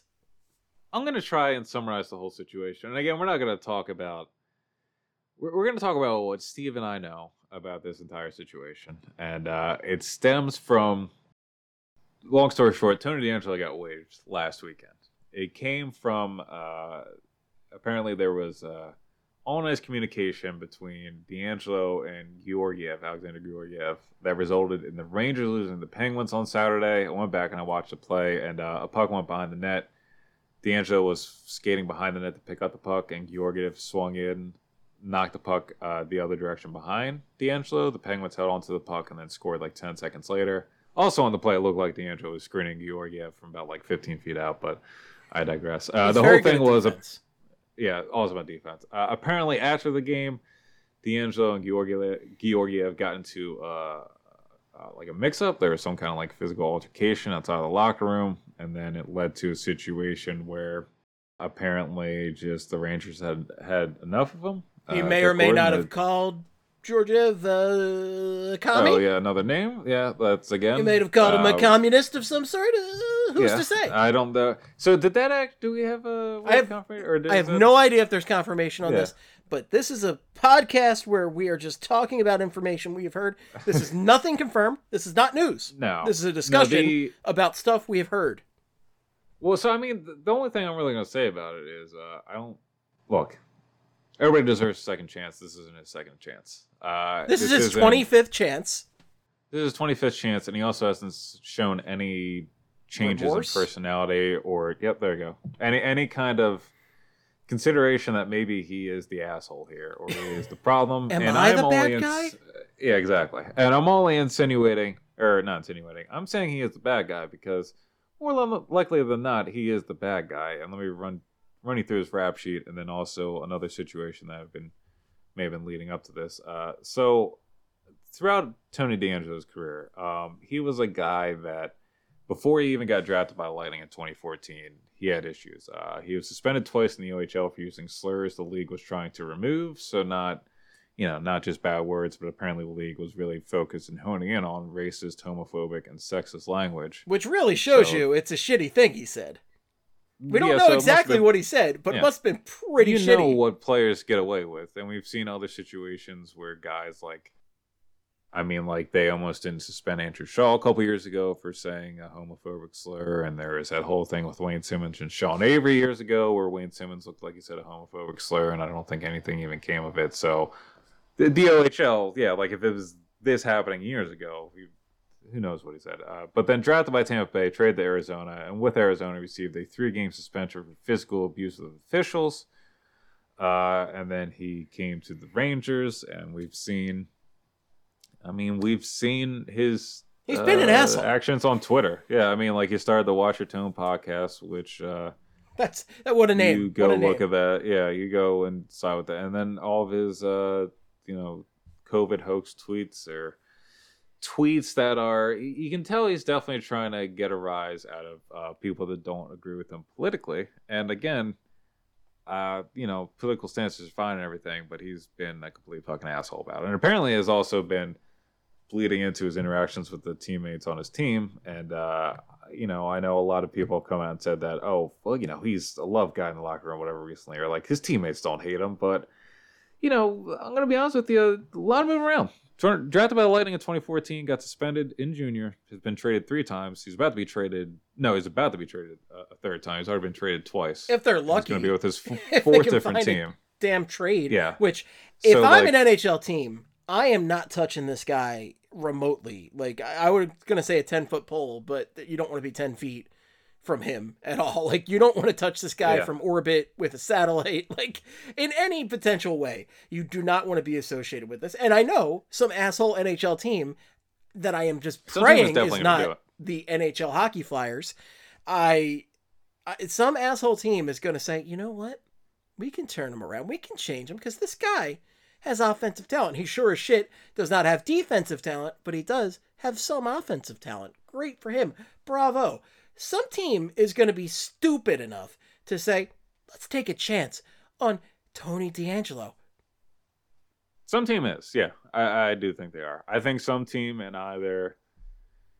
He may not get an NHL deal, but I think next year he's going to get some kind of low-risk, high-reward kind of deal where he might sign a two-way deal with some team and start out in the AHL, and then if he spends 2 weeks not punching teammates or yelling at him or something, then they're going to be he's been good, and then they'll call him up and he'll be a third-pair offensive guy for some random team out there. But honestly, his skill set, if you were to remove his entire personality... And we're talking about what you would just get on the ice from him and what he could bring to the team.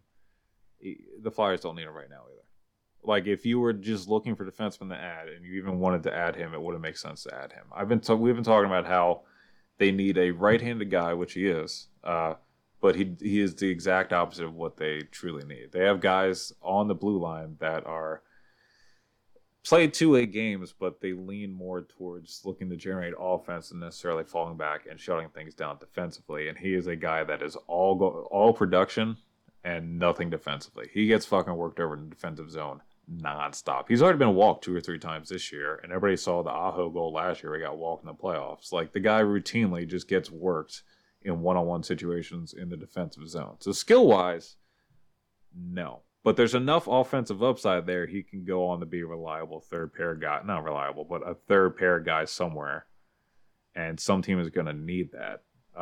And honestly, the league is full of assholes. I mean, like, we've seen... Sure.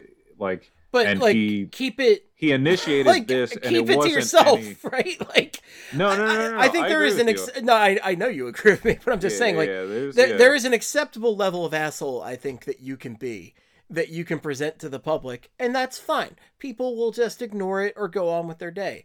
And he went way above and beyond that socially acceptable level of asshole to something unfathomable that would get him waived and suspended. Like, and... Again, it did come down to a locker room thing because he was an asshole in public for quite a bit before that. And he wasn't popular, but he also was like, it sucks the world we live in where basically like you can be an asshole like him and do the stuff he did.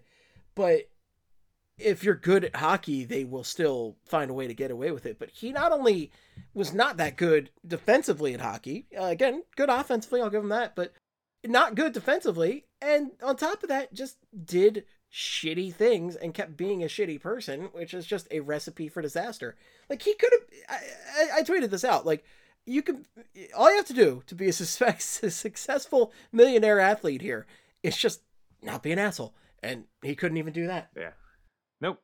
Honestly, I think the big thing is, like, him doing this shit with Georgiev, if it wasn't the fact of, like, apparently it's rumored, you know, he was, it was because of the miscommunication, then he called him, you know, whatever. I think if it was just him being shitty to teammate and it didn't have anything to do with a guy being from Russia or some of the other, I mean, the other thing that's been thrown out there, and to be honest with you, I'm only going to believe it because there's a lot of oddities with the situation. Apparently, Tony DeAngelo took Keandre Miller's the puck he got from scoring his first goal in the league and then didn't give it back to him eventually, like right away, or was trying to take it, or that's where a lot of confusion is because there's video of Keandre Miller scores, the defenseman for the rookie defenseman for the Rangers, scored a goal, his first goal in the league, and there's video of DeAngelo also on the ice, and you can see him going to the net and get the puck, and like that's not enough to say, you know, obviously DeAngelo stole the puck and he's the one that kept it from Miller, and obviously it wasn't. Let me make this very clear. Let me make this very clear. This is not an accusation. This is all speculation based on facts that have been pieced together elsewhere. Just like this is pure speculation. This is in no way. Yeah, this is mine. Yeah, this is all. I just want to make this clear. This is Craig Forsythe. Well, it's not about it being you. This is just a. This is just us having a discussion, a speculation discussion based on stuff that has been put out there. Okay, that is all this is. This is not an accusation of him doing anything, but, you know, there are some weird things that happened here. So, again, him taking the puck on that. And, again, that alone is not that big of a deal because every single time a player scores their first goal in the NHL, you see players just skating towards the net to get the puck. Right, because a good teammate goes and gets the puck and says, here you go, buddy, it's your first goal, puck, and you can go keep this at home and put it in a case somewhere, and it's going to look awesome. Yeah. And you can take a picture with it after the game, smiling. Now, I think the thing is there was no... From there, it gets a little hairy because... That picture does not exist. Right. Or at least it was never posted anywhere if it does. Like the New York Rangers, who always, every team, when their guy scores, when their rookie scores their first goal, they will post a picture of that saying, congrats to this player for scoring his first NHL goal. Woohoo! So after he picked up the puck too, there was nothing that kind of proved that he gave it to the athletic trainer, which is like, that always happens too. They always wrap the tape around it, write on it. And then you're right. They had the post game first goal pick and they post on Twitter and everybody does it. Everybody, but coincidentally, they don't have one for Keandre Miller the night of, you know, DeAngelo may have possibly taken this puck. So that is weird. That is weird that just coincidentally across the entire league, just one of the few times that a team does not post the first career goal of a player is also the time that, you know, it's in question that a player may have taken the puck. And then the only other thing that makes it worse from that point for me is I think the Rangers PR came out and said something like, oh, well, we don't take pictures of first NHL goals for players in a loss. And then even this year, there are examples of one or two other players that scored goals and losses, and then they took the first goal pick with them and put it on Twitter. So the fact that the Rangers PR or their Twitter or whatever lied, and then immediately that lie got called out within minutes, that means you didn't, like, you just, that was just a blatant lie. Like, that was we got to think of something to shut these people up. And you didn't even go and look for yourself because it got disproved in a matter of seconds. So I think there was something there. I don't know. I think Keandre Miller ultimately got the puck, but it was kind of fishy, everything that went on around that whole incident. But you do shit like that, you're gonna piss off your teammates. Like, there was no fucking reason for him to theoretically go and possibly keep that puck and never give it to his teammate. Like, what's the reason of fucking doing that? Right. I'm not going to get into anything else, but there's something about Keandre Miller's appearance that makes him a unique NHL player. And Keandre Miller is a guy who has not had an easy time in his very, very brief time associated with the New York Rangers, with an NHL team.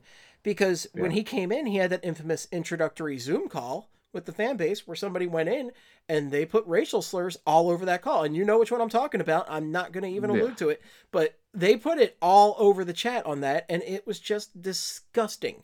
And it's one of those things that, as hockey fans, we often like to say that is not who we are. That is not what we're about.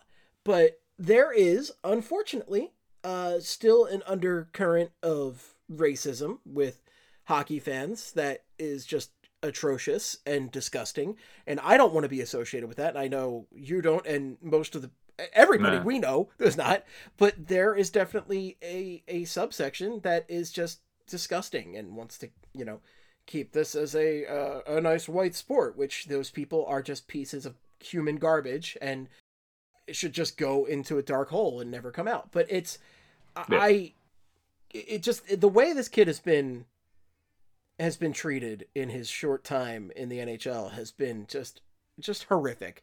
And the fact that he wouldn't get his first puck, or at least not get to take that picture, is very shitty to me, because I think that we said many times on this podcast, we need to celebrate diversity in this game. We need to encourage diversity in this game.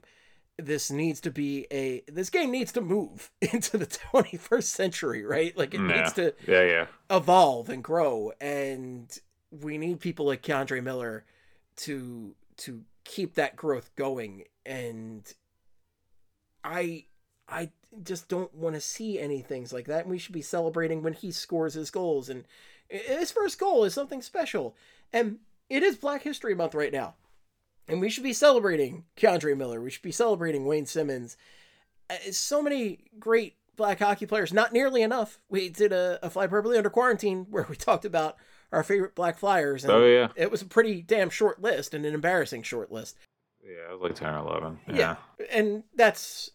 I don't know if it's not really a reflection of the Flyers, but more a reflection of the NHL and the lack of diversity throughout the league and its history. There just hasn't been much. And the diversity we have now is great. This is great. It needs to continue like that, but we need to stop this kind of shit. We need to not let this kind of shit happen in the game anymore. It just is insane. Yeah. Now, we don't know if that's why Keandre Miller doesn't have his first puck picture. Yeah. Again, and the first puck picture, I guess I'm like, it's really the, like, I don't know. I think I'm reading too much into like, I mean, we know the kind of person it seems like Tony DeAngelo is. I didn't see any joking around or him trying to get the Alexis Lafreniere puck that happened in overtime. And that was a overtime goal. So he may not be in the ice for it, but if he wanted to go and take another teammate's puck as a joke, he could have just gone and gotten that puck in the net afterwards and fucked with Lafreniere like that. But we didn't hear anything about that. And we had a guy who, again, another pretty big coincidence that, his Black defensive man teammate is a guy who he's trying to keep the puck from. I don't know. Like, that seems a little fishy to me. But again, that's a whole fucking thing we're not even going to touch right now. But I have a bad feeling somebody else is going to give him another chance in this league. If not, probably the KHL. I mean, that's usually where they end up going. Yeah. Now, D'Angelo is, again, he is a young guy, and he's been given so many chances. I don't know if you've seen the, was it a Comcast Sportsnet video on D'Angelo from his dad or whatever? Yeah, from when he was suspended in the first place, where his dad comes out. And his dad is a South Philly guy, which is why this was on a local presentation. I think our boy John Boric did that one. Nice. Everybody's favorite. Deep, yeah. Jesus Christ. I love to hear his opinion on Tony. Yeah. I'm sure it's a great opinion. I'm sure he's outraged. You know, we can talk about that on what's his site? Jocksmack? I don't know. Oh my god, Jocksmack. Jockshock or Jocksmack? Like I think it's Jocksmack, And oh my god. But like his dad's like, oh, you know, I would have used that word in like a brawl. It's just how I was raised. And I feel like you can make some excuses for a guy who was raised in like 70s South Philly for having a racist or homophobic thing or something, but there is no excuse for, and it's, by the way, it's a flimsy excuse. Nobody should be using that kind of language. Nobody should be talking to other human beings like that.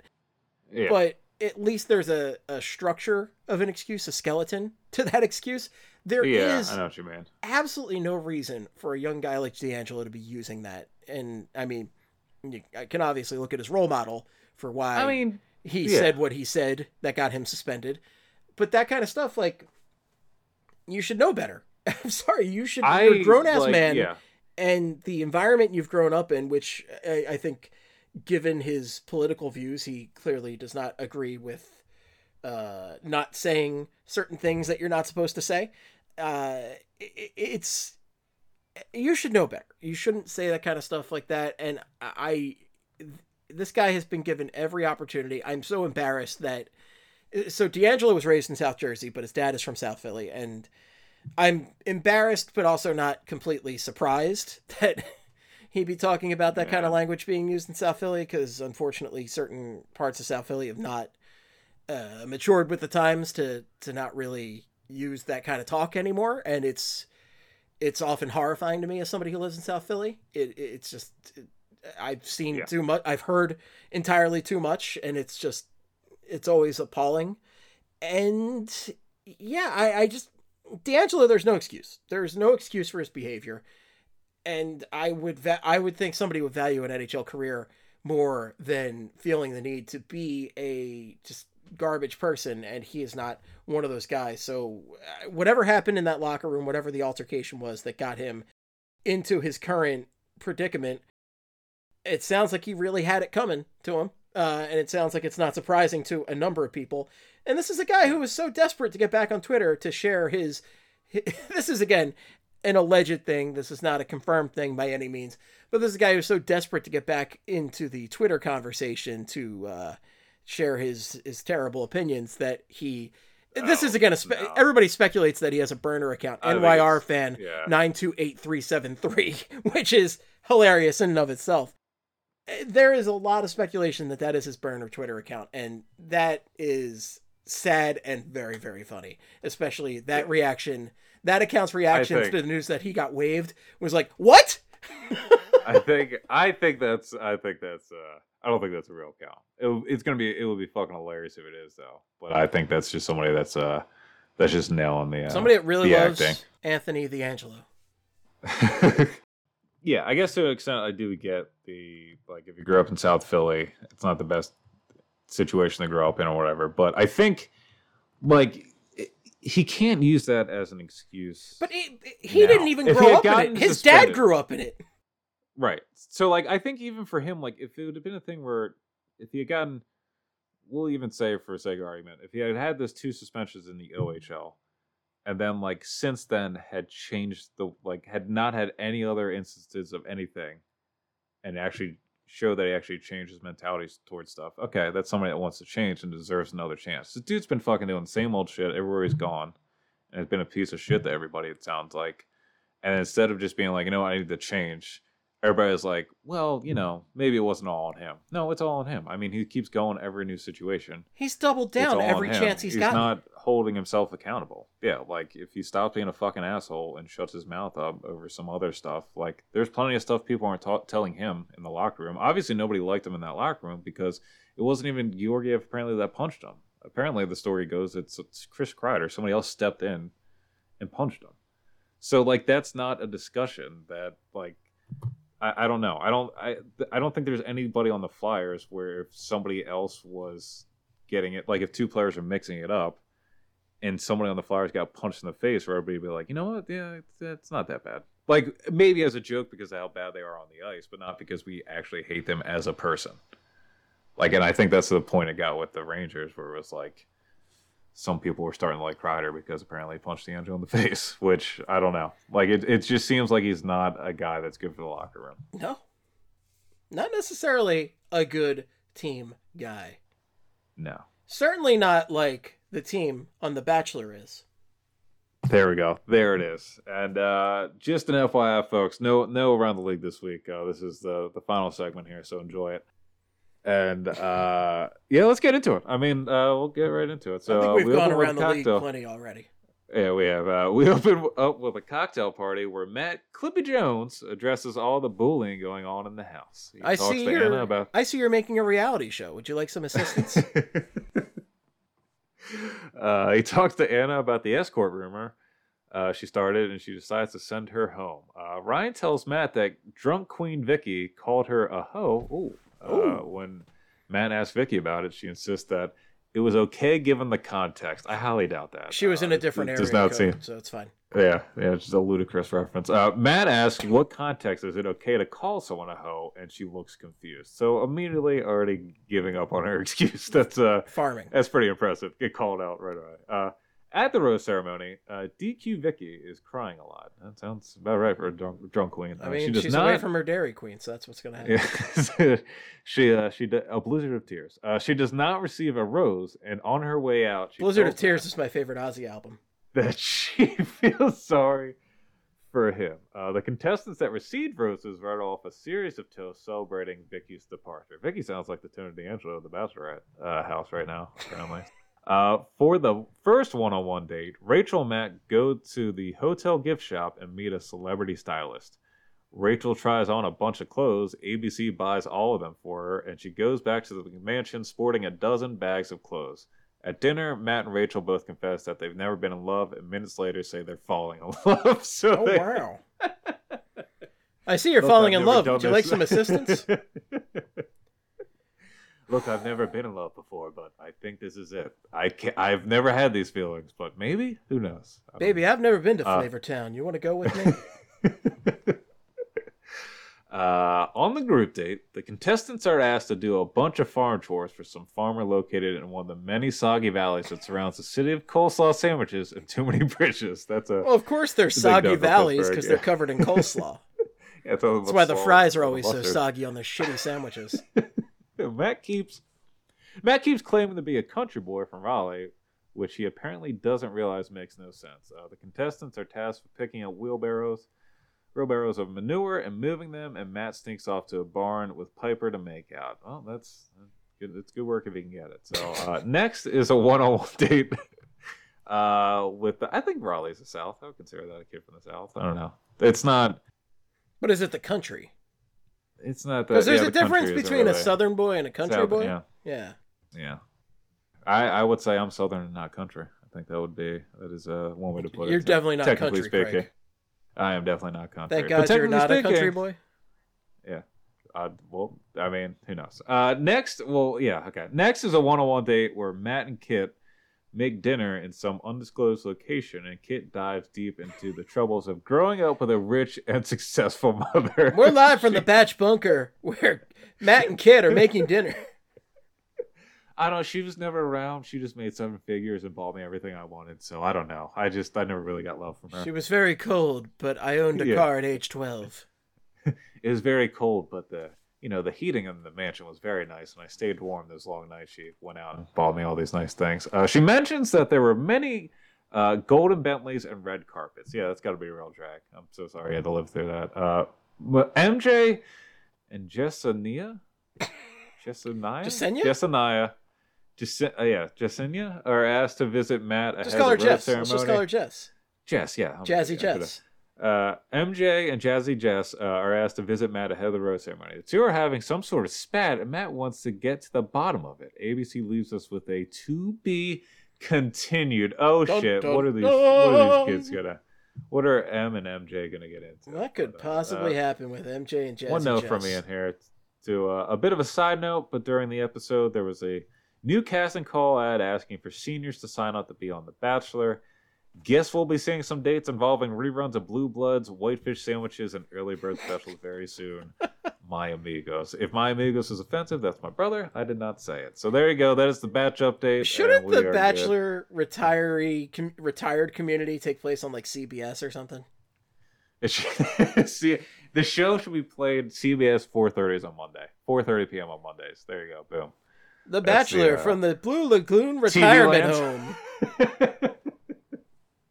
TV Land, I think, is the oldest TV channel, right? Or did they kind of pivot from that? I would say it's always been CBS is the home of old people. More than TV Land? I thought for a while TV Land was like, you know what? Whatever show was on in the 60s, we're just throwing that on. And then recently, they've been like Craig, King of Queens. Do you expect senior citizens to find TV Land on the TV listings as opposed to CBS, which is one of the main three channels from when they were 2 years old? I don't expect old people to know how their TVs work, but I expect old people to have someone in their life that knows them enough to come over and point out the TV Land channel to them. No, CBS is for seniors. Come on. That's their new slogan, by the way. CBS. Buddy, come on. CBS is for seniors. CBS has been for seniors for a long time. Hey, buddy. CBS is for seniors. That's their slogan. CBS, old's welcome. Yeah, that's it though. That's it. No, we're not going around the league because the league is filled with COVID-19. So a lot of COVID, and also the outline was just a complete mess this week. And let us make a hasty exit, and we do apologize for this being late, but we're actually sorry, not sorry, because we were too busy. Look, we had some real shit going on. We did have some real shit going on. God did not want this podcast to record. It's true. Thursday. I had massive internet issues, and you had some bullshit going on. Yeah, so. God came down and said, "No flyperbole this week, boys." And we said, "You guys do this every week?" Yes, flyperbole. Not this week. On a Saturday afternoon after Steve has walked a couple miles in the city to get tacos. Yeah, I gotta take a wicked piss. I've been holding on this thing for like half an hour now, so let's wrap this up. I'm gonna be writing. I'm doing a recap tomorrow. I got the prospect report. That was it. All right, fine. Yeah, you got that going on. Okay.